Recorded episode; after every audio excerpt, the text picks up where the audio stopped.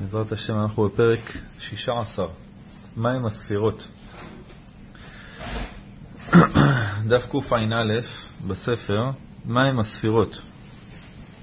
כותב הרב לאחר שלמדנו על הכנת המקום לעולם, ולפני שנדבר על מה שנאצל בתוך המקום, שהם העולמות, הספירות והפרצופים הרוחניים, מן הראוי לבאר בקצרה מהם ספירות, פרצופים ועולמות ומהם תפקידם, ומה תפקידם, ואז נוכל להמשיך ולעסוק במה שנאצל ונברא בחלל. הרי מהרגע אחרי שמתחיל להיות פה מקום ומתחיל להיווצר דברים, אז הדברים מסודרים לפי עולמות, לפי פרצופים, לפי ספירות.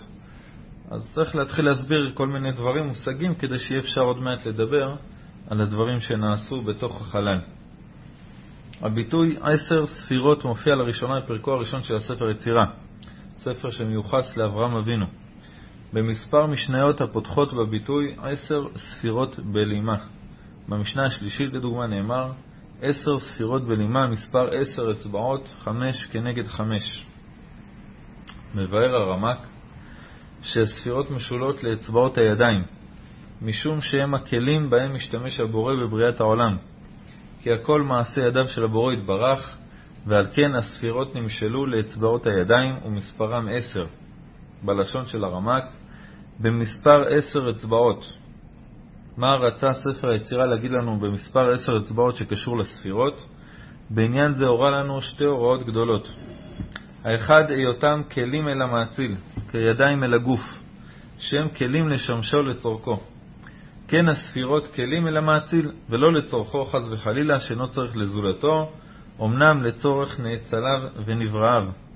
וזהו שמצינו בתורה מיוחסים הידיים אל הבורא, והוא כינוי לספירות, כאומרו מקדש השם כוננו ידיך. וכן, אף ידי יסדה ארץ וימיני טיפחה שמיים, וכן כי ירא שמך מעשה אצבעותיך, אצבע אלוקים, וכיוצא רבים. רמז זה לכלים, כעניין הידיים אל האדם. וכמו שהנשמה מתפשטת בתוך הגוף ובידיים לפעול, כן המאציל בנאצל. הדבר הראשון שכותב הרמק. הספירות הן כהן הכלים, הכלי העבודה של הקדוש ברוך הוא כשהוא ברא את העולם, ולאט לאט אנחנו נבין, כל uh, ציטטה, כל uh, דף שאנחנו נתקדם בפרק הזה, אנחנו נבין עוד ועוד תפקיד ועוד ועוד הסבר על הספירות. אבל בהתחלה, בצורה בסיסית, זה הכלי העבודה של הקדוש ברוך הוא כשהוא ברא את העולם. כשהקדוש ברוך הוא רצה להשתמש במידת גבורה, במידת דין, במידה של גבול, במידה של צמצום, הוא השתמש בספירה שקשורה לדין. וכשהוא רצה להשפיע פה שפע של חסד, של חוכמה, של נצח, של דברים שקשורים לקו החסד, להשתמש בספירות מסוימות שקשורות לקו החסד, ואם הוא רוצה איזון, אז יש ספירות שקשורות לקו האמצע, שהוא מאזן את הדברים, שזה קו הרחמים. והרבה פעמים אנחנו אה, חייבים את הכלי עבודה בשביל לדעת מה העבודה שנעשתה פה. כי על המעציל עצמו אנחנו לא יכולים לדבר. אבל זה שהוא השתמש בנו באחד מהכלים שלו, אני לא אומר כלי, הכוונה אור מול כלי, למשל, לכלי עבודה, אז אתה יכול טיפה להתחיל להבין מה העבודה שנעשתה. אם אני נכנס לחדר ואני רואה מסור ופטיש ומסמרים ומקדחה, כנראה שלא מבקשים ממני לצבוע דף, מבקשים ממני לעשות משהו אחר. אז זה טיפה של תחילה של הבנה בפעולות שהקדוש ברוך הוא עשה בעולם שלנו. ברגע שאנחנו מתחילים לדבר על ספירות ועל פעולה כזאת, פעולה אחרת, אנחנו מתחילים להבין טיפה את הכלי העבודה של הקדוש ברוך הוא. לכן ממשיל פה ספר היצירה את זה לעשר אצבעות. מה הכוונה עשר אצבעות?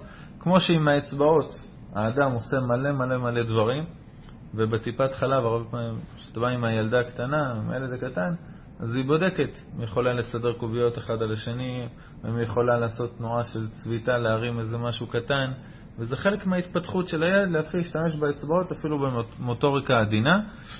זה הכלי עבודה. אז זה משל לכלי עבודה של הקדוש ברוך הוא, ויש לו כמה סוגים של כלים, כמה סוגים של צורות של פעולות, שבהם הוא יכול לפעול בעולם שלנו.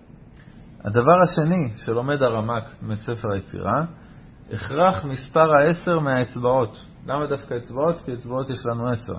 כי כיוון שבתורה כינוי מעשה בראשית אל הידיים, כמו אף ידי שדה ארץ וימיני תפחה שמיים, הוא רואה שהספירות שבהן נבראו שמיים וארץ, מספרם כמספר האצבעות.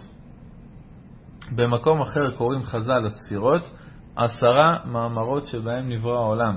מה זה עשרה מאמרות שבהם נברא העולם? הכוונה עשרה סוגים של פעולות שבהם הקדוש ברוך הוא השתמש כדי לברוא את העולם.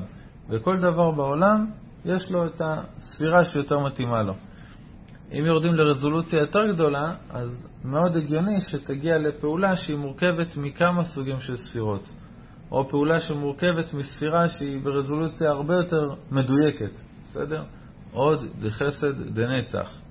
אבל בכללי זה העשרה אה, פעולות שבהן נברא העולם. את הקשר שיוצר הבורא יתברך עם הנבראים באמצעות הספירות מכנים המקובלים הערות. למה הערות? דיברנו על הערות. למה הערות? בגלל שזה דומה להתנוצצות אור השמש הזורחת על הארץ.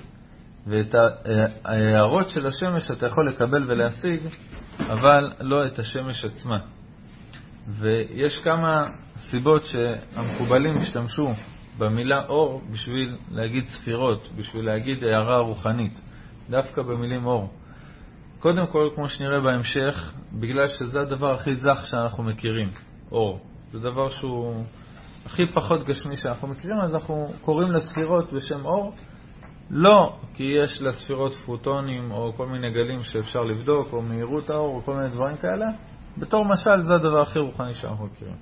דבר שני, אם נכנסת לך שמש לתוך הבית ואתה סוגר את התריס, אז זה לא כמו מים. שפו לך מים לתוך הבית עם צינור, אתה סוגר את התריס, מה שנכנס עד עכשיו נשאר בתוך הבית. מה שלא נכנס לא נשאר. אבל השמש, אם סוגר את התריס, גם מה שנכנס כבר נעלם. זאת אומרת, האור תמיד תמיד חייב להיות מחובר למקורו. ואם אתה מפסיק בינו לבין המקור, זה לא שנשאר לך פה משהו מהאור. האור נפסק לגמרי. אז זה עוד משל שהוא מדויק אל הספירות שתמיד מושפעות מהמעציל. וככה כותב הרמח"ל במאמר קנאת השם צבאות, אמנם דע כי המעציל ברוך הוא לא נסיגהו, ולא נוכל לכנותו בשם, כי אם נקראהו אור פשוט, ונקרא לפעולותיו הערות או התנוצצות. והוא כשמש הזורח על הארץ, שהוא פושט אור עצמו ומגיע לגוף המוזהר ממנו. בסדר, זה הערה שיוצאת מהשמש ומגיעה עד אליך. אבל אתה לא מצליח להשיג את השמש עצמה, למרות שהיא משפיעה עליך, אתה מתחמם, יש לך אור, יש פה פעולות שנעשות, אבל אתה לא משיג את השמש עצמה. אז זה המשל הכי, הכי מדויק שאנחנו יכולים במילים של בני אדם להשתמש אל הספירות, אל האור שהמאציל מאיר עלינו. כך המאציל ברוך הוא, בפעולו נאמר, שהוא פושט אור עצמו אל המופעל ממנו, וזהו דרך פעולתו. ועל כן לכלל פעולותיו אשר פעל בבואו את עולמו ואשר פועל כמו כן בקיימו אותו, כל רגע ורגע שהבורא מאיר אלינו, אנו קוראים ספירות. רוצה לומר התפשטות אור עצמו אל הנפעלים ממנו, להיות נפעלים או מתקיימים. אז ראינו כמה הגדרות לספירות, קודם כל שהן עשר, דבר שני שהם הכלים שאיתם הקדוש ברוך הוא פועל בעולם, או במילים אחרות אלו מידותיו יתברך שמו. למה אני אומר מידותיו? כי מידות זה דבר שאני פועל אל זולתי, אני מעניק לו חסד, מעניק לו רחמים, מעניק לו סתירה, כל מיני דברים שאני מעניק לשני, זה דברים שקשורים למידות שלי, זה דברים שיוצאים החוצה. למה חשוב לנו מה יוצא החוצה? כי זה דברים שאנחנו רואים אה, שפועלים עלינו ואז אנחנו יכולים לדבר. אהבת את הדוגמה. זה דברים שיש לנו מה לדבר כי בגופו יתברך של המעציל אין לנו מה, אין לנו מה לדבר. לכן מאוד מאוד חשוב לנו ההתחלה של הדיבור פה אה, בנושא של הספירות.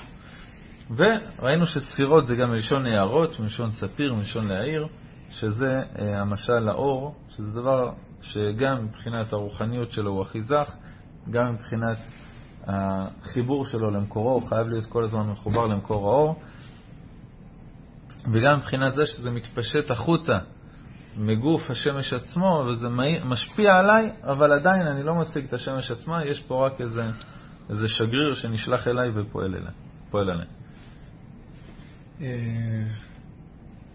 אבל אה, הם, הבורא פועל עם, ה, עם הספירות עלינו, ברא איתם לברוא את העולם, אבל איך הם נבראו? חלק מהתשובה אנחנו נדבר בהמשך הפרק, חלק מהתשובה זה רק כשלומדים אה, ספרים יותר עמוקים. בסדר? אז אנחנו לא נתייחס לזה. קלח למשל.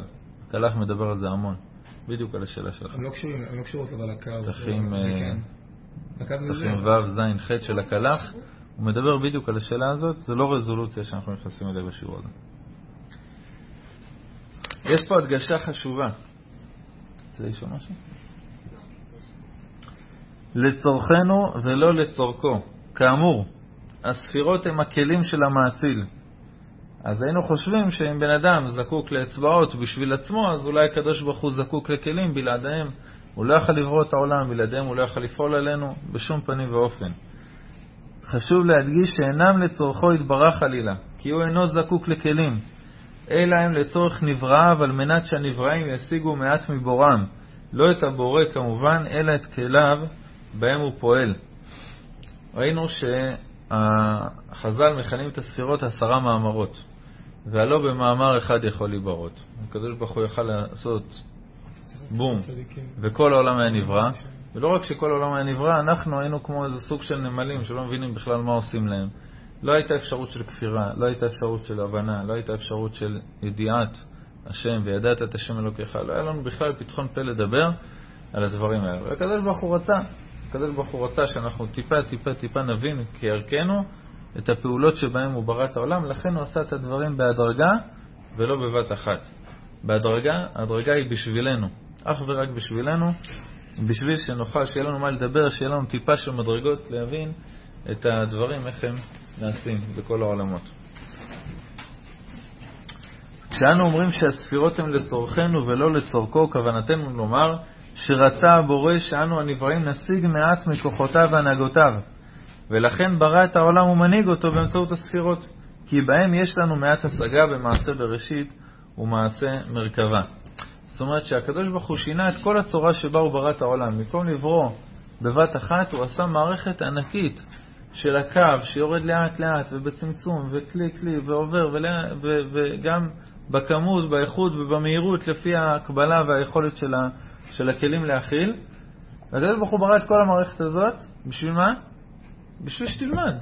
בשביל שתלמד איך הוא עשה את הדברים האלה. זאת אומרת, שאם בן אדם לא רוצה לדעת את השם במזיד, מתעלם מהמצווה של וידעת את השם אלוקיך, בעצם הוא מכחיש את כל הצורה שבה הקדוש ברוך הוא ברא את העולם. הקדוש ברוך הוא יכול לברוא את העולם בבת אחת. אז אני בראתי את זה לאט כדי שתלמד, אתה לא לומד? זה עוד בעיה. עשה ביאור לבריאה. דהיינו, הספירות הן כלים לבריאת העולם, והבורא אינו זקוק לכלים לברוא בהם את העולם, אבל הוא החליט ברצונו החופשי לברוא את העולם באמצעות כלים, כדי שנוכל להשיג מעט מפעולותיו בבריאת העולם. מביא פה הערה מהפתח אליהו, אבל לאו די צדק ידיעה דיהו דין, ולאו משפט ידיעה דיהו רחמה, ולאו מכל אילם מידות כלל, אלא להשתמודעה לבני נשה. אני יכול להגיד את זה כל בוקר ועדיין לא לרצות ללמוד קבלה. זה לא העניין שהקדוש ברוך הוא, הוא, הוא, יש לו מידה של צדק, אז זה צדק כמו שאנחנו קוראים לצדק. ולא דין או משפט או רחמים או ידיעה שאנחנו נקרא לזה אה, את המילים האלה, כי זה מה שיש בו. אנחנו לא יודעים מה יש בו. אנחנו לא יכולים להגיד שהקדוש ברוך הוא רחמן, כי זה לשים לו תגיד.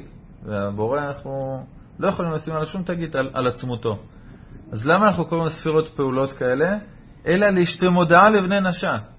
במילים שלכם יש מילים של רחמים, של צדק, של חסד, של דין, אז בראתי את העולם בכל מיני הדרגות, ואפתי מלא מלא מושגים, השארתי אותם אינסופיים ולא קשורים אליכם, כדי שאתם,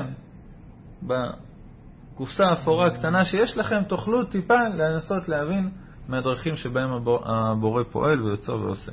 אז כל העניין של הספירות זה לא להגדיר אותו יתברך, או שהוא לא יכול בלי הכלים האלה, או שהכלי הזה אומר שהוא כזה, לא. אם אני רואה מישהו משתמש בפטיש ומסמר, אני יכול להגיד שהוא נגר. כשהקדוש ברוך הוא משתמש באיזה מידה, זה מידה כדי שאני אבין משהו, זה לא מגדיר אותו.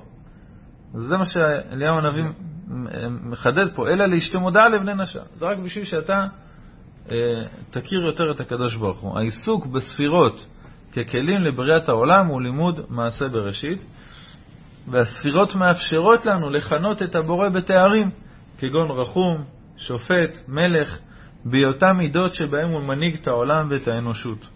כשהוא פועל בספירת החסד, יקרא חסיד. כשהוא פועל בגבורה יקרא גיבור.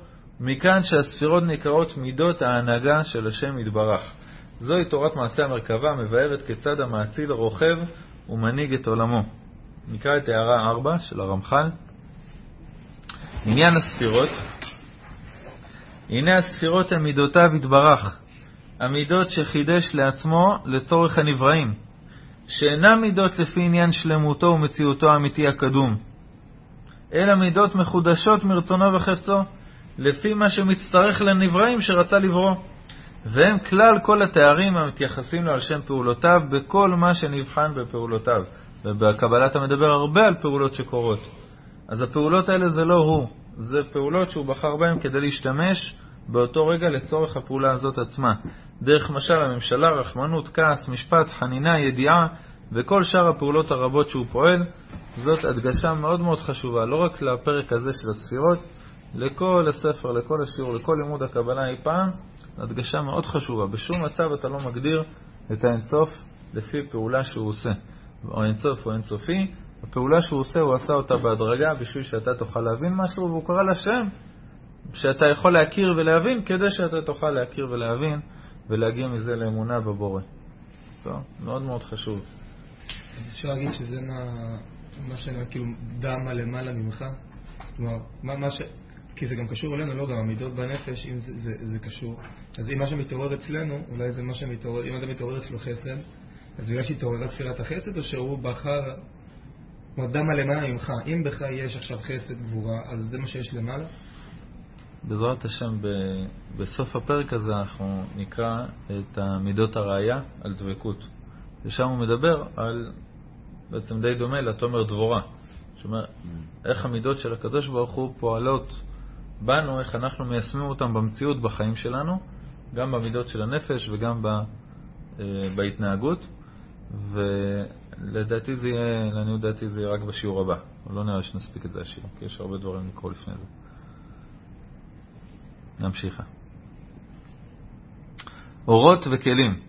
בסדר, אז הבנו שיש עשר ספירות, עכשיו טיפה יותר פנימה, מה זה ספירה, ממה היא מורכבת. בכל ספירה ישנו אור וכלי. האור הוא נשמת הספירה השורה בתוכה.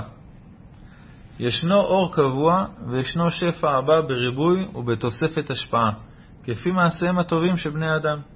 בלשון הקבלה אנו קוראים לתוספת ההשפעה תוספת מוחין.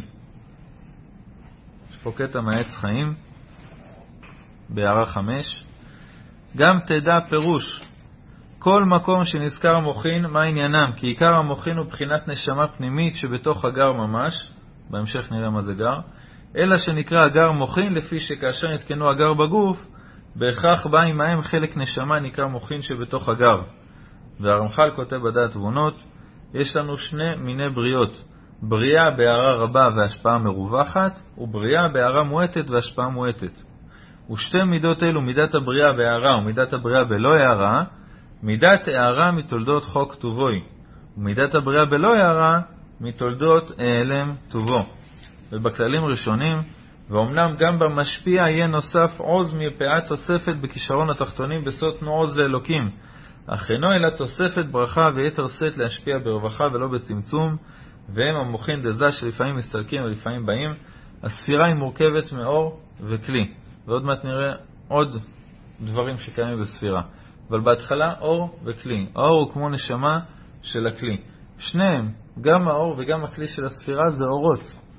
אין, אין למעלה כלים, אין בכל ההשתלשלות של העולמות כלים גשמיים. עולם העשייה הגשמי הוא הרבה הרבה הרבה בסוף תחתית כל המדרגות. כלי הכוונה אור שהוא פחות זך, ובלשון אחרת, אור שהוא יותר קרוב למאציל, הוא יותר על הקו כלפי מעלה, יותר קרוב לאצילות, הוא אור יותר זך מאשר אור שנתרחק יותר ממאצילו.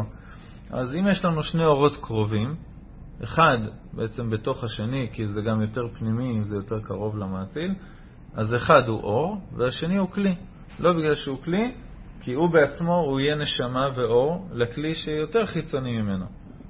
אז הוא יקרא אור. כשאני מדבר על ההמשך של ההשתלשלות, הוא יהיה אור לכלי הבא.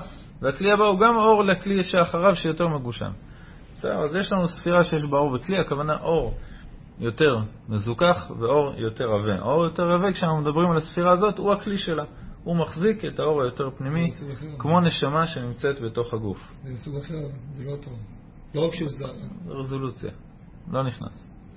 יש פה, אנחנו יכולים לעצור כאן וללמוד כל החיים את מה שאמרנו עכשיו, אם נכנסים לבפנים. פלוס מזורע. מאוד מזורז. זה, זה ממש אנחנו, איך, איך הרב קרא לספר? מבוא לקבלה. ממש מבוא. אחרי זה כל החיים שלך אתה שומע שיעורים על אורות והקים והספירות, הכל נכנס לך על התשתית שבנית עכשיו, הכל מתיישב כאילו בדיוק במקום הנכון. אז הכלי של אה, הכלי של אה, כתר נגיד, אז זה יותר גבוה מהאור של ה... יותר זך, כן. יותר זך. בגלל, בגלל שהזכרת את הכתר, אז נגיד משהו קטן. בין כל אור לכלי, הוא כתב פה שיש אה, כמו מרווח, כמו בין הנשמה לגוף. זאת אומרת, נגיד, יש לנו את האור של המלכות, ומעליה יש את האור של ספירת היסוד. ספירת היסוד היא רחוקה, היא גבוהה, היא יותר זכה מהאור של ספירת המלכות, כמו נשמה, כמו המרחק בין הנשמה לגוף. זה מרחק פסיכי. תחשוב מה המרחק בין הנשמה לגוף שלנו, זה מרחק אדיר. והספירה מעל היסוד, ספירת ההוד, היא נשמה לספירת היסוד. עכשיו, אם אנחנו הולכים עכשיו קו ישר, בלי חילוקים של מדרגות, שמאלה, ימינה ואמצע. קו ישר של כל הספירות, היסוד הוא כאילו נשמה, ההוד, כמו נשמה לגוף של ספירת היסוד. זאת אומרת, המרחק בין ההוד למלכות הוא, הוא לא נתפס. כשתתחיל לעלות בספירות, עד ספירת החוכמה, מה המרחק בין החוכמה למלכות? לא משהו שאתה יכול להבין בכלל. איך מקשרים על זה? כי אם בין הנשמה לגוף, גוף זה חומר, ונשמה זה רוח, אז זה לא מרחק אפילו ברמה של... נכון. זה כאילו, זה- לא אותו נכון. דבר בכלל. אנחנו אומרים שזה משל. נכון. לא, אני אומר, אז איך מקשרים בין הספירות? לא מקשרים, כזה? זה משל. זה אור וזה אור, אבל כמו המרחק האינסופי שיש בין נשמה לגוף שלנו, מרחק מאוד מאוד גדול בין אור שמחיה את הכלי. בסדר? לא, אין, אין, אין פה מילה של לקשר, זה פשוט, זה מרחקים מאוד מאוד רציניים. בין הכתר לחוכמה, כתוב שיש מרחק כמו בין החוכמה למלכות. זאת אומרת, בין הכתר לחוכמה זה לא אותו דבר כמו בין החוכמה לבינה, בין הבינה לאללה וכו'. זה מרחק הרבה הרבה יותר גדול, בסדר? לכן הכתר הוא כמעט כמו המאציל, הוא כמעט, אם לא היו מגלים לנו, אנחנו נראה בהמשך הפרק, אם לא היו מגלים לנו שיש ספירת הכתר, היינו חושבים שזה חלק מהמאציל. מרוב שהיא זכה ועליונה והכל. לחשוב על המרחק בין הכתר לשאר הספירות, בסדר? זה סתם נקודה קטנה. זה כאילו להרי, להרי, כאילו. המקובלים, עוד לפני הארי, מופיע עוד לפני זה, אבל כן, אם לא היו מגלים לנו, למשה רבנו, שהוריד את תורת הקבלה, וגם לאריזה מפי אליהו הנביא, אז אה, זה היה משהו מאוד מאוד גבוה.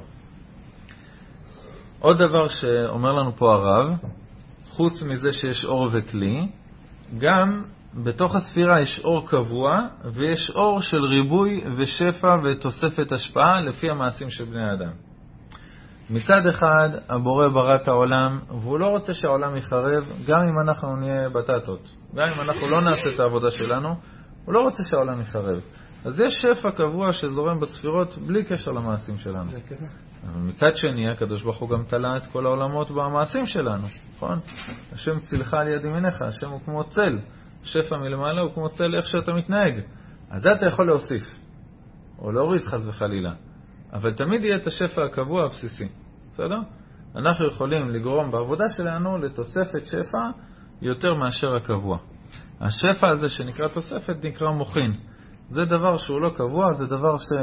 יותר מוחין דגדלות או מוחין דקטנות או עוד כל מיני שמות שאנחנו נלמד בהמשך בעזרת השם, שזה אה, צורות של שפע שהאם אתה מקבל אותם או לא מקבל אותם, מעבר לשפע הבסיסי. יכול להיות בן אדם שסיים את הש"ס, גמרא בעיון, אבל עם מוחין דקטנות. הוא לא מבין ש, שיש פה גאולה בארץ ישראל. הוא לא מבין שיש פה ניסים מאוד גדולים. הוא לא מבין בכלל למה לחיות בארץ ישראל. הוא בכל, בדרום אפריקה. הוא לא מבין כאילו מה, מה העניין בכלל של להיות פה. סתם דוגמה. בסדר, לא... למצולמים אין קשר לכתבה, אין לי שום דבר נגד דרום אפריקה, אבל אה, מוחין דקטנות זה... אני חושב שיש שם קודם. יש, יש לי ספר מכולל משם.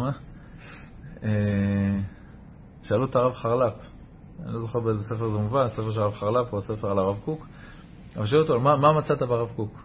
יש הרבה גדולי עולם, למה הרב קוק?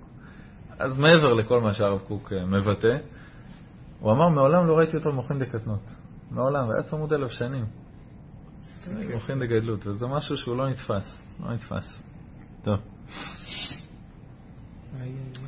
קיום התורה והמצוות, מטרתו לתקן ולהכין את הספירות כדי שהמאציל ישפיע בהם ובאמצעותם לבריאה. זה כבר מה שתלוי בנו. בסדר? התוספת של השפע שתלויה בנו על ידי תורה, מצוות, מעשים טובים, עבודת המידות, כל הדברים האלה מגבירים.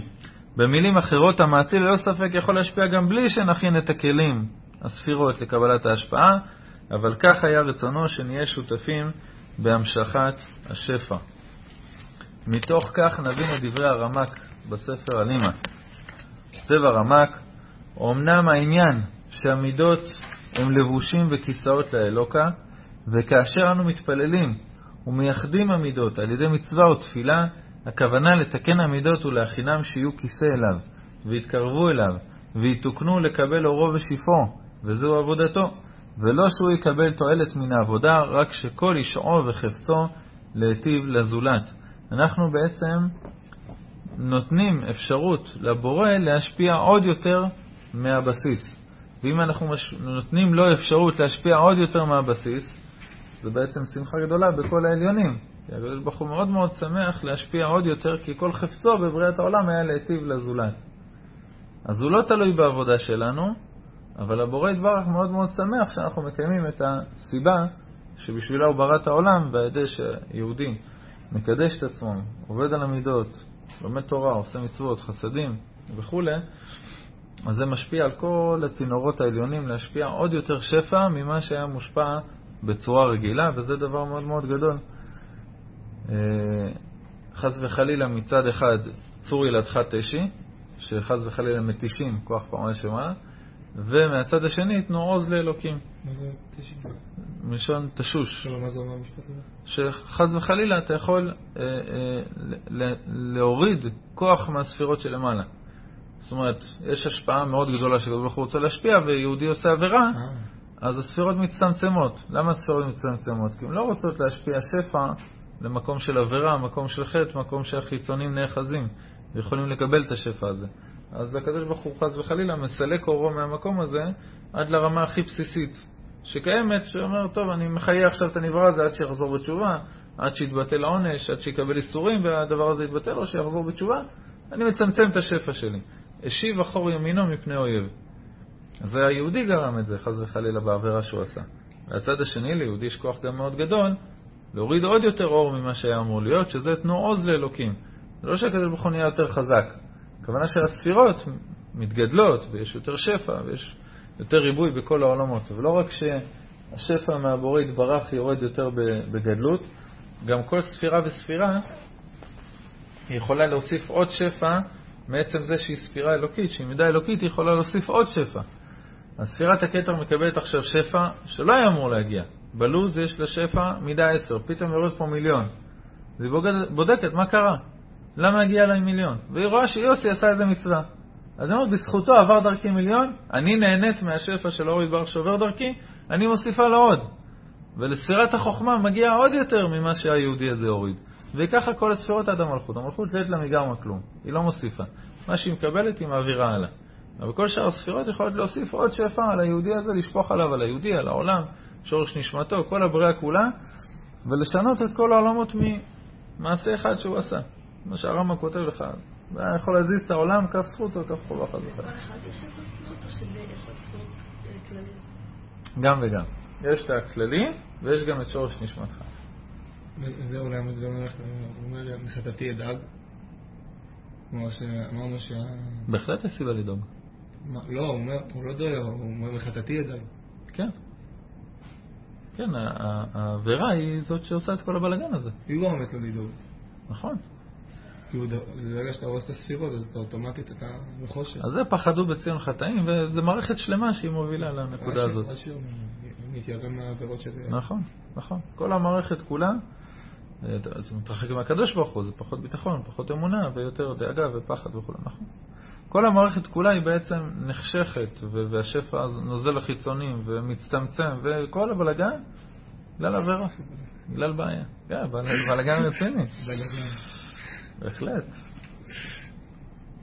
באופן דומה ממשיל הרמח"ל את הספירות לצינורות רוחניים המיועדים להעברת השפע, ואנו מתקנים ומרכיבים את הצינורות וזוכים בשפע.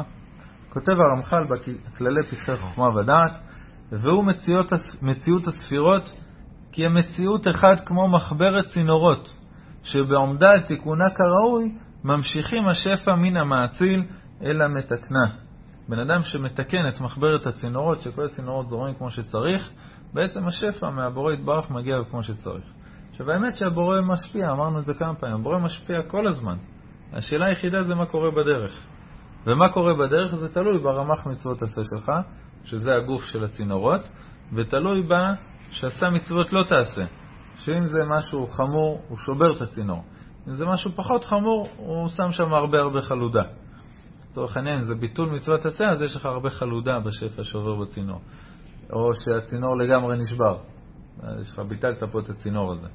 עכשיו, הצינורות האלה זה צינורות רוחניים, זאת אומרת, מהספירות זה מגיע ישר לרמ"ח איברים שעשה גידים של הנשמה, שהם מחוברים דרך הרוח והנפש לרמ"ח איברים שעשה גידים שלך.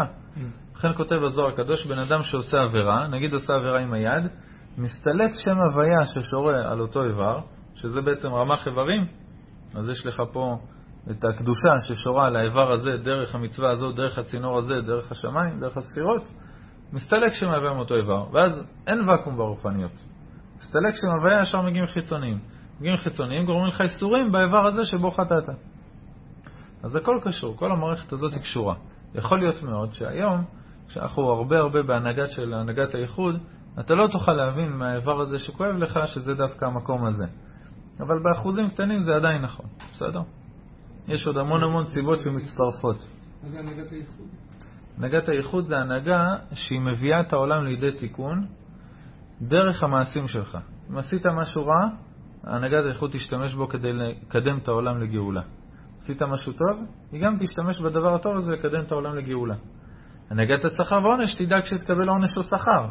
והנהגת הייחוד דואגת שכל המעשים שלנו ידחפו את העולם לגאולה, גם של הצדיקים וגם של הרשעים.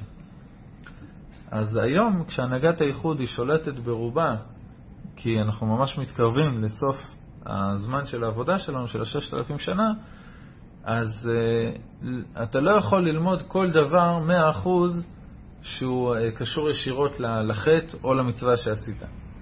חס וחלילה uh, קורה משהו נורא, אתה לא יכול ישר להגיד, למשל, גירוש של גוש קטיף. הייתי מישהו מזרם כלשהו שאמר, אם ראית עיירות שנעקרו ממקומם, כנראה שלא שילמו שכר uh, סופרים uh, מלמדי תינוקות. לקחת את זה ולהכיל את זה על הגירוש, זה ממש אה, להתנתק מכל המערכת של אה, הנהגת האיחוד, השכר והעונש והבנה של מה אנחנו עושים פה בעולם. אה, הבנה מאוד שטחית, כאילו של, אה, בוא נגיד, בבריאת העולם, באלפיים שנה הראשונות, זה היה די דומה. הרמת יד על הנביא, היד שלך תתייבש. היום הדברים הרבה יותר מורכבים, הרבה יותר נשמות, גלגולים, תיקונים שקשורים להנהגת האיחוד. אז יש, זה לא אומר שנגמר החשבון נפש, עדיין צריך כל יום להתקדם וכל יום לעשות חשבון נפש, ואם uh, אתה מקבל מכה באצבע עשר פעמים באותה אצבע, אותו המכה, וזה כואב, תעשה חשבון נפש על האצבע הזאת, למה, למה היא קשורה לדבר הזה. בהחלט, לא, לא הפסיק, אבל הדברים יותר עדינים ויותר מורכבים.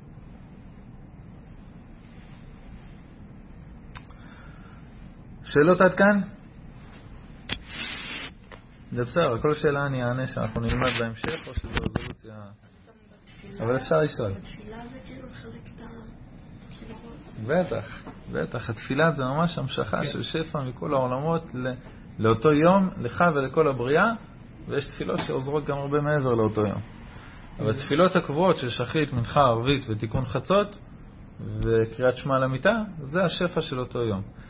אם מסתכלים על מה שהמקובלים הרציניים מכוונים בסידורים, זה בעצם כל בריאת העולם, מההתחלה ועד הסוף, מחדש בכל יום.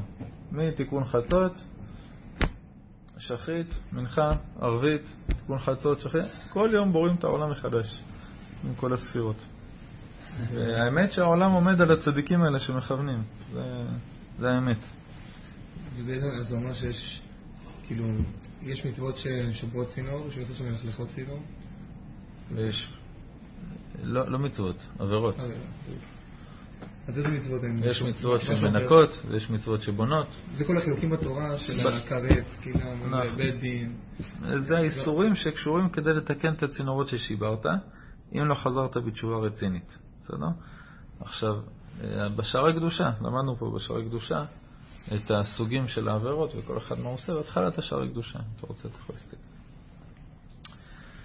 אור פנימי ואור מקיף.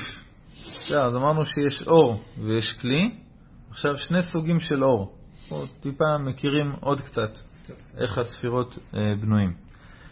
אור פנימי ואור מקיף. כאמור, הספירות הן כלים וגם אורות. האורות נחלקים לשני סוגים, אורות פנימיים שממלאים את הכלי מבפנים, כפי מידת וקצבת הכלי, ואורות מקיפים שהם גדולים ממידת הכלי וחופפים עליו מבחוץ. עוד מעט נסביר את זה עוד. האורות הם נשמת הכלים, הם פועלים דרכם, וגם תוך כדי שהם פועלים דרך הכלי, ותוך כדי שהם מחיים אותו, הם גם עובדים עליו, מזכחים ומגדילים את הכלי, שיהיה ראוי לקבל אורות נוספים בכמות ובאיכות. זאת אומרת, האור הוא לא שם בתור אורח, יושב על הספה ושותה כוס תה, הוא אורח פעיל, הוא הולך ומתקן את הזה ובונה איזה משהו ו... זאת אומרת, האור הוא פועל, הוא כל הזמן מטבעו, אור אלוקי, הוא כל הזמן יוצר ועושה ומזכך ופועל על כל הסביבה שלו. בן אדם שהוא מאיר, תסתכלו על צדיקים גדולים, מגיעים לאיזה מקום, הופכים את המקום. אתה הרב פרץ הגיע ל- ל-. לבני ברק, הלך לשכונה הכי הכי בעייתית בבני ברק, והיום השכונה הזאת היא... העבריינים שישבו על הברזלים לפני 35 שנה, היום הם המגידי שיעור במוסדות שם. זה, לא היה להם סיכוי אפילו לבחור אחרת עם כזה אור. אז זה, זה אור, זה אור. אור לא יכול שהסביבה שלו אה, תישאר אותו דבר. איך אבא אומר, אם אתה 30 שנה שכן של, אה, של איזה מישהו בבניין והוא עדיין נשאר חילוני, תבדוק, לא- משהו פה לא בסדר. אז אה, זה לא אומר, אה, מישהו הציע פה בשבת, בשיעור סעודה שלישית, לקחת שתי חסידי גור, זה בן אדם להניח לו תפילין בכוח. אז זה לא הכוונה. אבל אור הוא משפיע על הסביבה שלו. כן, יפול מצדך יפול מימיניך, אתה צדיק, בא לעיר, אתה רואה, העיר משתנית, ברוחניות ובגשמיות. זו ההגדרה של אור.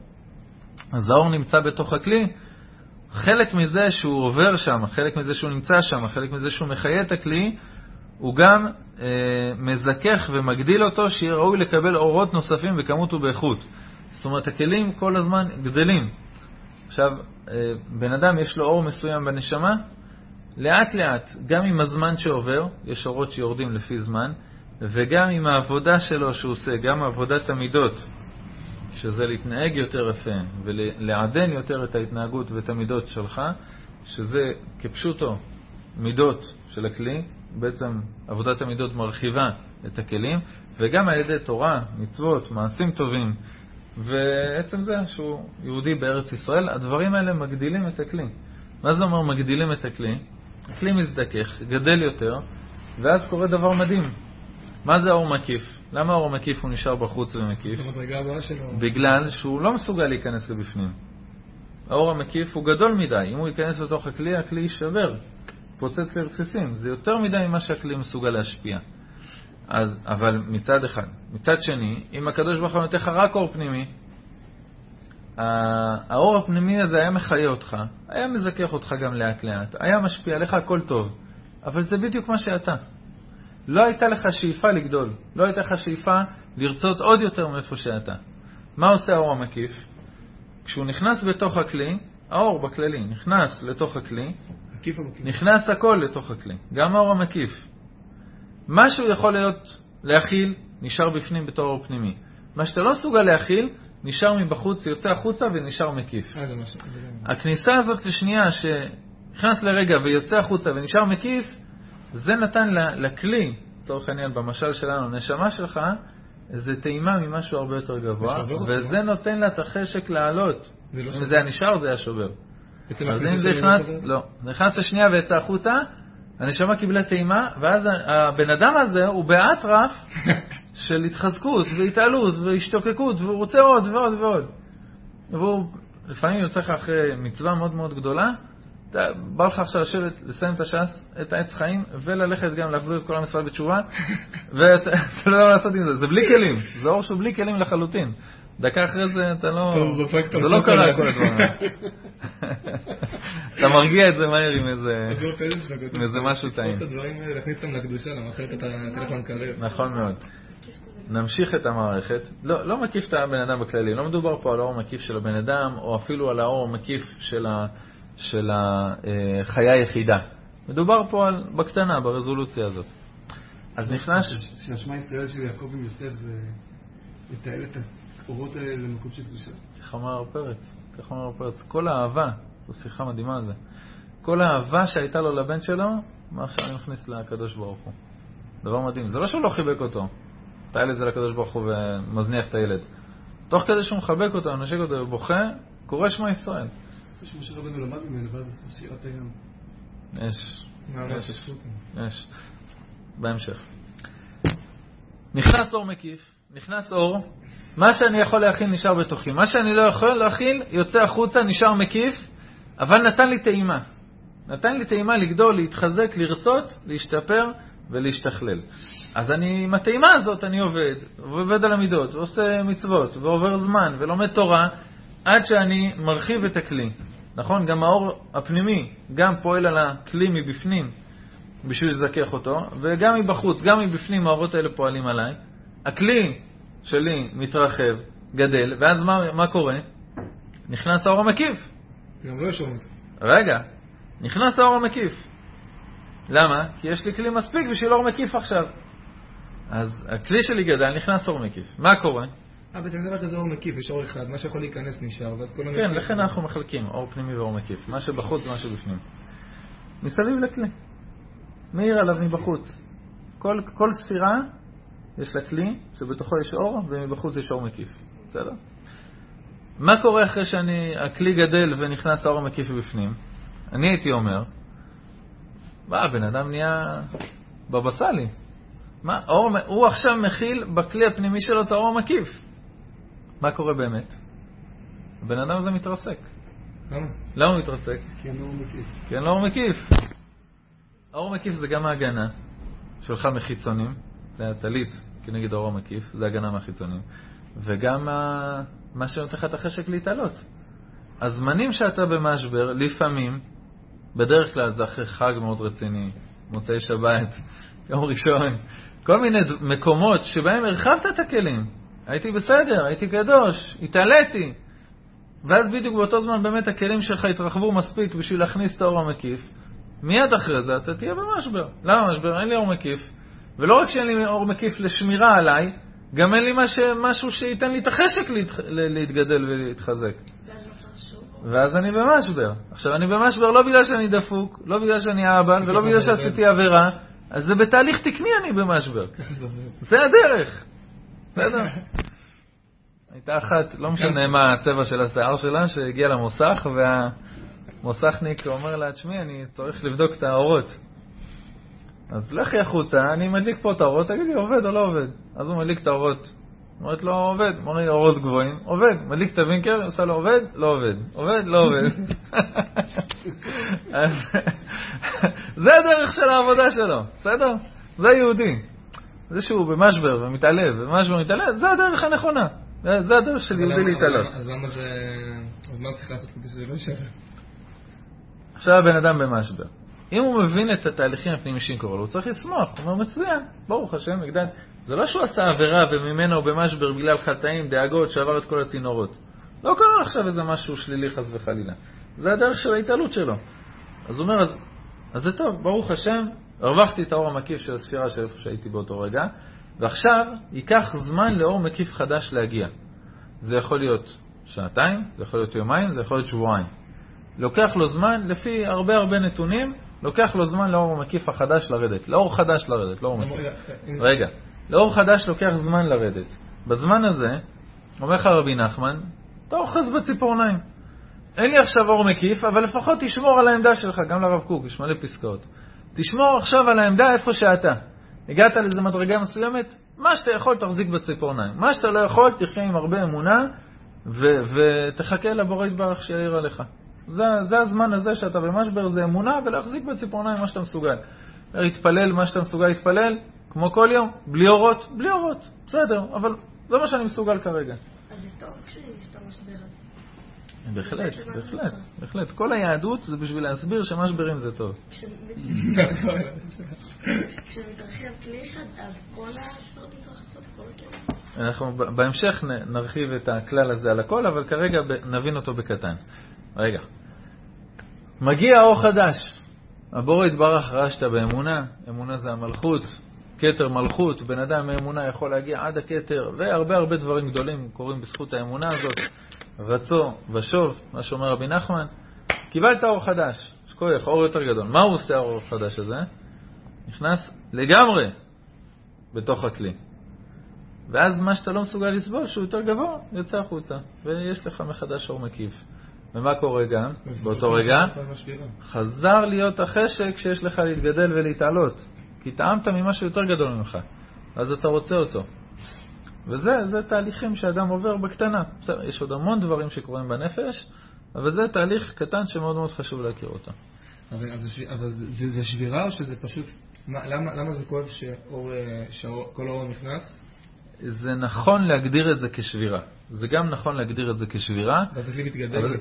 זה נכון להגדיר את זה כשבירה רוחנית, לא סתם אתה במשבר, כי בעצם ברוחניות, כשאתה בא לבנות משהו חדש, יש הריסות. יש, אתה הורס דברים לפני זה כדי לבנות משהו חדש. בן אדם לומד אמונה, לומד אמונה בכיתה ז', והתשובות שהוא מקבל באמונה משביעות אותו לחלוטין. ממש, הוא רגוע, אומר, וואו, מדהים. ברור לי מהקוצר של ספק שיש בורא לעולם, שהוא ברא את העולם, שאנחנו יודעים שצריך לעבוד הכל.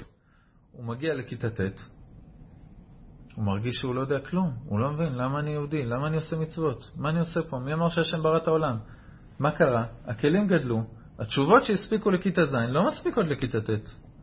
וזה תהליך שקורה בכיתה ט', ואחרי זה בכיתה י"א, ואחרי זה בשיעור א', ואחרי זה בשיעור ד', וכל פעם אתה עוד פעם מרגיש שאתה נשברת לחלוטין, ואתה בונה מחדש את כל עולם האמונה שלך, אבל אתה בונה אותו הרבה יותר עמוק והרבה יותר יסודי, עם תשובות שאתה יכול להכיל אותן, שהן יותר דקות ועדינות, וככה כל החיים. זה ההריסות הרוחניות שהן קודמות לבנייה הרוחנית שאתה צריך לבנות. אתה לא נשאר בהריסות. הרבה פעמים אתה פוגש אנשים שלא לא זכו ללמוד תורה, שהמושגים שאתה שומע מהם זה מה ש... מהגננת. הפעם האחרונה שנולדו תורה זה המושגים שהגננת הסבירה להם. בטח שזה לא יחיה את העולם הרוחני שלך. בטח שעם דבר כזה אתה לא תבין מה זה ארץ ישראל, מה זה עם ישראל, מה זה יהדות, מה זה תורה, מה זה מצוות. בוא, בוא, בוא תעלה, תעלה רמה. את החשבון לא, לא נשארת עם הרמה של התפוחים והגננת בגן חובה. ביהדות, חס וחלילה גם, שזה יישאר ככה. כיתה א', ילד בכיתה א', גן חובה, מסתובב עם האבא שלו, ושואל אותו, אבא, מה זה? הוא אומר לו, זה עץ. בן שלוש. וואו, הילד מבסוט לחלוטין. הדבר הזה עכשיו, עם העלים, זה עץ. הוא יודע, יש לו שם לדבר הזה. בכיתה י"ב, בביוטופ, אם ישים תמונה ויכתוב זה עץ, ישלחו אותו לאבחון. נכון? זה לא מספיק לעבודה בביולוגיה. מה קרה? זה נכון 100% התשובה הזאת שזה עץ, אבל זה כבר לא מספיק. רוצים, בוא, תפרט לנו על הפוטוסינתזה בעלין לפי הכיוון שלהם לשמש.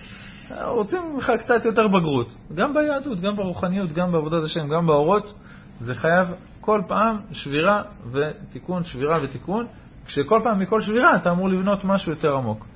אז מזה אתה מבין שאם נשברת, מצפים ממך עכשיו לבנייה יותר רצינית, יותר עמוקה, יותר מורכבת. ולכאורה לא בא, זאת אומרת, שמגיע אור, שאין אור מקיף, אז מאיפה, השם מחייב אותך תמיד, מה זאת אומרת מגיע אור חדש? השם מחייב אותך תמיד. יש תמיד אור חדש, תמיד יש אור. נכון, נכון. באמת מסתלם. נכון, אבל איך אתה מרגיש?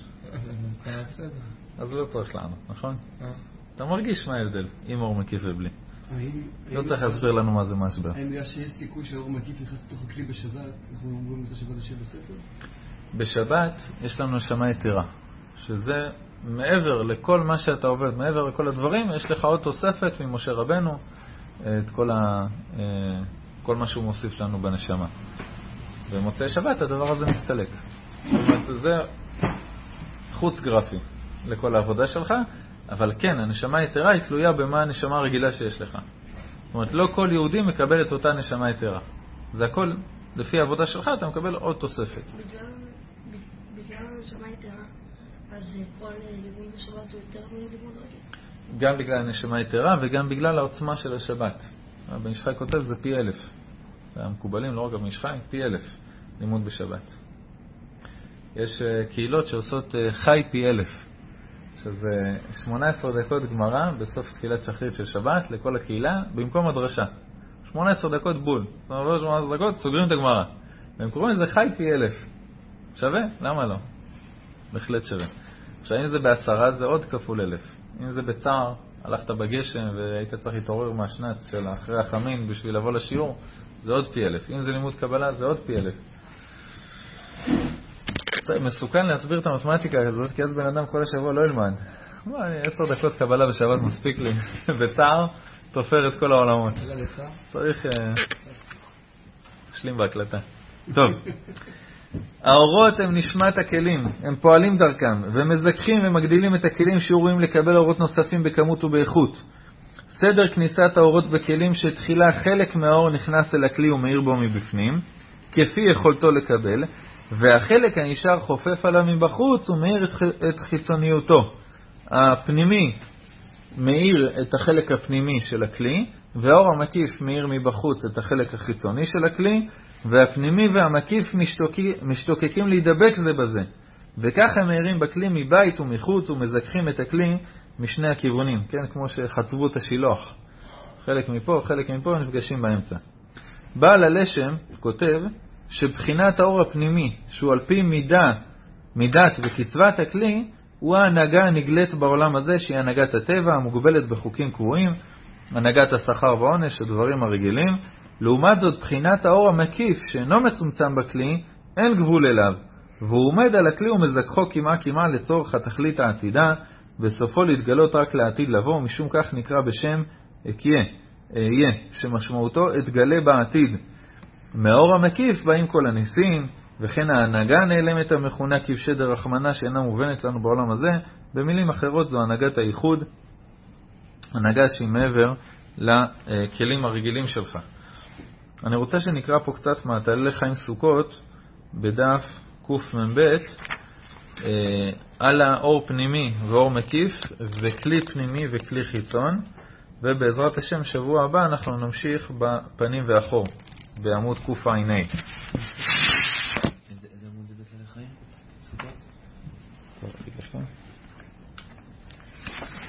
דף קמ"ב תף קמ"ב? דף אה. קמ"ב בתעללי חיים סוכות יש פה אה, כמה הסברים מדהימים, מדהימים ממש, על האור המקיף, בסדר? אני אגיד חלק במילים שלי, ככה בתור סיכום כזה זריז, וחלק נקרא מהמילים שהרב מביא פה, מהזה, ונשתדל לעשות את זה בחמש דקות, למרות שזה דבר מאוד מאוד גדול, בסדר? אז כותב פה הרב, התעלל לחיים זה הרב ראובן ששון, בסדר? חלק מהשיעורים שלו אמר החלבן בשיעורים, אבל את הדברים האלה כתב הרב ראובן ששון. כותב הרב שור המקיף, זה אור שלא מותאם ליכולת של ההכלה שלנו. זה אור שהוא לפי האהבה של המשפיע. האור הפנימי זה לפי העבודה שלך, לפי התורה, המצוות וכמה שמגיע לך. מעבר לזה יש עוד אור שהוא לפי האהבה, אהבת עולם אהבתנו, שהקדוש ברוך הוא אוהב את עם ישראל ורוצה להשפיע עליהם יותר ממה שהם מסוגלים להכיל. אבל אם אתה משפיע עליי יותר ממה שאני מסוגל להכיל, אני אתפוצץ. אני יכול רק להכיל לפי הכלים שיש לי. אז הקדוש ברוך הוא שם את זה בתור אור מקיף, כמו איזה אינקובטור כזה שמחמם אותך, נותן לך הרבה אהבה, וזה מה שגורם לך, מעודד אותך, מחזק אותך, גורם לך לרצות לגדול ולהשתפר ולהרחיב את הכלים כדי לקבל עוד יכולת מהדבר הזה. תסתכלו ב...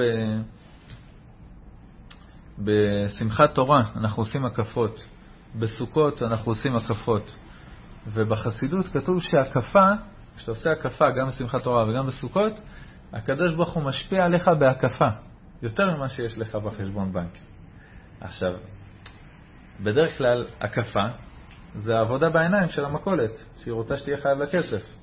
כי אם אתה תקנה רק לפי מה שיש לך, אתה תקנה הרבה פחות, והמכולת יש לה אינטרס, אז מה, הקדוש ברוך הוא בעצם פה הוא עושה לנו בעיה, מכניס אותנו לחובות. למה אתה משפיע עליי בהקפה? אה, איך אני אשלם את זה? זה אצל הקדוש ברוך הוא, הקפה זה, זה מערכת אחרת. הקדוש ברוך הוא נותן לך בהקפה, אבל הוא גם דואג שבמשך השנה אתה תשיג את מה שהוא נתן לך בהקפה. שזה לא כמו המכולת. הבעל המכולת לא דואג שיהיה לך כסף לשלם את כל מה שאתה קונה בהקפה. יאמר לשבחו של סבא שלי, שהם ישמור אותו. אה, הייתה לו מכולת איזה 40 שנה בקריית יובל, ובאיזה 40 שנה הוא ניהל מחברת של חובות של הלקוחות. ולקוחות שהוא ראה שלא יכולים לשלם, או בסוף החודש או בסוף השנה, פשוט מחק להם את החובות האלה. זה כן הסוג של להידבק במידותיו יתברך. דוד המלך היה מחייב את העני במשפט לפי מידת הדין. בסדר, לא משנה אם זה עני או עשיר. אבל ביציאה מבית המשפט היה בא אליו שליח ועוזר לו עם הכסף. הרב מרדכי אליהו, עם הפסיקה שהיה איזה מישהו שהוציא שם רע על, על הבן של הרב אליהו, אז, אז מצד אחד הוא תבע אותו לדין והוציא ממנו הרבה כסף. מצד שני, הרב אליהו הוא זה שנתן מרדכי נתן לו את הצ'ק לעזור לו לשלם את התביעה. מה? אז, אז, הקדוש ברוך הוא נותן לך בהקפה, נותן לך אור מקיף, אבל הוא גם דואג שהכלים שלך לאט לאט יגדלו כדי לקבל את האור המקיף הזה, ואז הוא ייתן לך עוד אור מקיף, אז זה דבר מדהים. עצם זה שקיים אור המקיף, זה, זה מראה שהקדוש ברוך הוא רוצה להשפיע בך עד בלי די, הרבה מעבר, הרבה מעבר לגבולות שלך, הרבה מעבר למה שאתה יכול. הוא רוצה הרבה יותר ממה שאתה מסוגל להכיל, הקדוש ברוך הוא רוצה לתת לך. אז הוא ככה מוסיף לנו עוד את הבחינה הזאת של אור מקיף, שזה אהבה מאוד מאוד גדולה. זה משל ונמשל, בסדר? אור המקיף הוא מראה שיש הרבה אהבה של הקדוש ברוך הוא שאוהב אותנו, ולכן הוא נותן לנו משהו עוד יותר ממה שאנחנו אה, מסוגלים להכיל או שמגיע לנו. זה מראה שהוא אוהב אותנו, בסדר? דיברנו בשבת על המטבעות כסף, אז יש לתת צדקה, חוץ לא היה פה.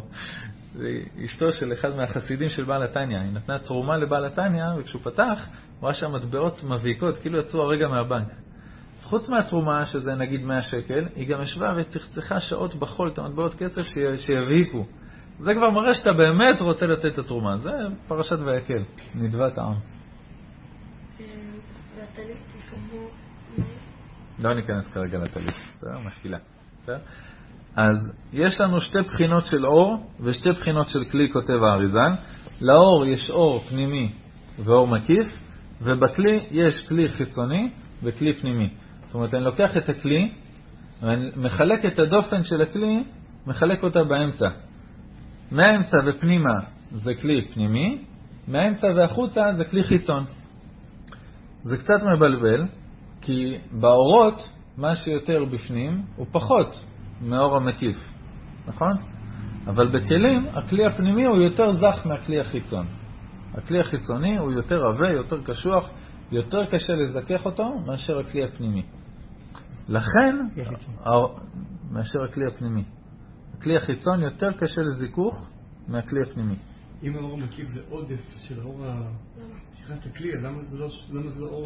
אז זה, זה מה שאנחנו לומדים עכשיו, זה מה שחשוב להבין. בסדר, אני אגיד את זה במילים שלי. האור המקיף הוא בחוץ והוא יותר גדול, כי העבודה שלו היא לזכך משהו יותר קשה, שזה הכלי החיצוני, חיצוניות הכלי. תמיד משהו מבחוץ הוא יותר מחוספס, יותר עבה, יותר מסוגל לסבול את הסביבה. אם אני אקח את האור שלי ואני אהפוך אותו, אני אמות תוך כמה שניות מזיהום. כי הבשר לא יכול להתמודד עם חיידקים, אבל יש לי שלוש שכבות של אור שחוסמות את החיידקים מלהיכנס.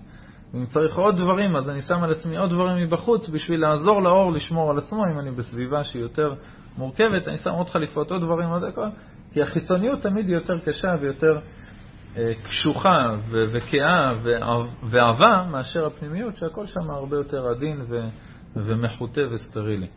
אז האור המקיף הוא בחוץ בגלל שיש לו עבודה יותר קשה, שזה לזכך את הכלי שהוא יותר עבה. בגלל שהאור הפנימי הוא בפנים, הוא מזכך את הכלי עד האמצע, את הכלי הפנימי, האור המקיף מבחוץ מזכך בעוצמה שלו את הכלי החיצוני, ואז שניהם ביחד נפגשים, ולאט לאט הכלי, גם מבפנים וגם מבחוץ, מזדקף וגדל ויכול טיפה אה, להשיג דברים. אז כותב פה הרב ראובן ששון, שכל החיים שלנו מתחלקים לדבר הזה, לפנימיות וחיצוניות. הפנימיות שלנו זה כל הדברים, הכוחות הפנימיים שלנו, תורה, מצוות, מעשים טובים, חסדים. זה הכלי הפנימי שלנו. בשביל אה, אור של תורה, של מצוות, של דברים כאלה, זה אור שהוא הרבה יותר זך, אור פנימי, הוא הרבה יותר, אה, הרבה פחות עוצמתי לצורך העניין, כדי לקדש את התפילה, אני צריך אור פחות עוצמתי מאשר כדי לקדש את האכילה שלי. כי אכילה היא קשורה לתאוות, היא קשורה לכוחות נפש מאוד חזקים של, של תאוות, היא קשורה לבחוץ, היא קשורה לדברים, לעוד גורמים מסביבי. אני צריך את האור המקיף כדי לזכך את המעשים החומריים שלי, ואת האור הפנימי כדי לזכך את התורה, המצוות ומעשים טובים שלי, כי הם הרבה יותר דקים ועדינים וקדושים. יוצא שעיקר העבודה שלי בעולם, אני קצת מדלג על כל מיני דברים, אבל עיקר העבודה שלנו בעולם זה לזכך את החיצוניות, את החומר. זה עיקר העבודה. עיקר הדברים שמפריעים לי כדי להתקרב לקדוש ברוך הוא זה החיצוניות, זה החומר, זה האכילה, זה התאוות, זה העבודה, זה כל הדברים שקשורים לחיצוניות, לחומר ולפעילות שלי החיצונית עם העולם. זה עיקר הדברים הקשים, וזה עיקר העבודה שיש לי לזכך. כי הקדוש ברוך הוא, כשהוא ברא את העולם, הוא ברא את העולם בשביל שנזכך את הדברים האלה, בשביל לקדש את החומר. אני, אין לנו זמן כל כך לשאלות, אני כבר עברנו את השעה שש. אז עיקר העבודה זה האור המקיף. לכן, אה, אם האור המקיף הולך, אני ישר במשבר. למה אני ישר במשבר? כי כל החומריות שלי בעצם עכשיו בבעיה. האכילה שלי בבעיה, השינה שלי בבעיה, ההליכה שלי ברחוב היא. כל ה... בעצם המציאות החומרית שבשבילה ירדתי לעולם, זה עיקר התפקיד שלי. זה עיקר הרצונו יתברך לשכון בתחתונים, זה עיקר העבודה. לכן עיקר הגודל של האור, העוצמה של האור, מופנית לכיוון הזה, לדברים החומריים. לכן כותבים המקובלים במקום אחר, כן, הוא מביא את זה פה, אה, הלשם, מהלשם, שמעלת החיצוניות על הפנימיות הוא משום שעיקר התיקון תלוי בהם. אפילו שזה יותר מעובה ויותר גס, היא הנותנת, כי בשביל זה גופה תלוי בה התיקון הכל, וכל הניסיונות, וכל העבודה הקשה יותר, ועיקר שכנתו בתחתונים. והיו עיניי וליבי שם כל הימים, כי רצונו יתברך שם תיקון העולם הזה, ושם שוכן אור רצונו תמיד. בסדר? העיקר, אין זמן לשאלות. העיקר הוא העבודה של התיקון של החיצוניות, בסדר? ולכן שם מסובב האור המקיף לקחת את כל הדברים האלה לתיקון, כי זאת העבודה. כותבים המקובלים, מביא פה בשם אה, בעץ חיים ו, ועוד כמה מקומות מהאריזה, נגיד זה במילים שלנו, שלכן הניצוץ, השורש, המקום שממנו נוצרו, נוצר החומר והאורות שבחומר, הוא מושרש יותר גבוה בעולמות העליונים מאשר המקום שממנו מושרש האור שנמצא בתוך הדברים הקדושים. למה? בגלל הנקודה הזאת. ככל שהדבר הזה הוא יותר גבוה, הוא בעצם יותר מהותי לסיבת בריאת העולמות, אני צריך אור הרבה יותר גבוה כדי לתקן אותו. אם אני מנהל בית ספר ויש לי שתי כיתות, אחת של מב"רים, שבאמת קשה להם והם צריכים רטלין וצריכים הרבה זה, כנראה שהם גם אלה שיהפכו את העולם כשהם יגדלו, אבל כרגע הם הכיתה הבעייתית, אני אתן להם את המורה היותר טוב שיש לי, חד וחלק. מה, אבל הם ילדים טובים, תן להם את המורה הטוב, הם יסתדרו גם עם מורה בטטה, הם יצליחו. המורה הטוב שלי, אני שומר אותו לאנשים הבעייתיים. את האור המקיף אני שומר לחומר, שאת החומר, התיקון שלו, זה המהות של בריאת העולם, בשביל לקדש את החומר.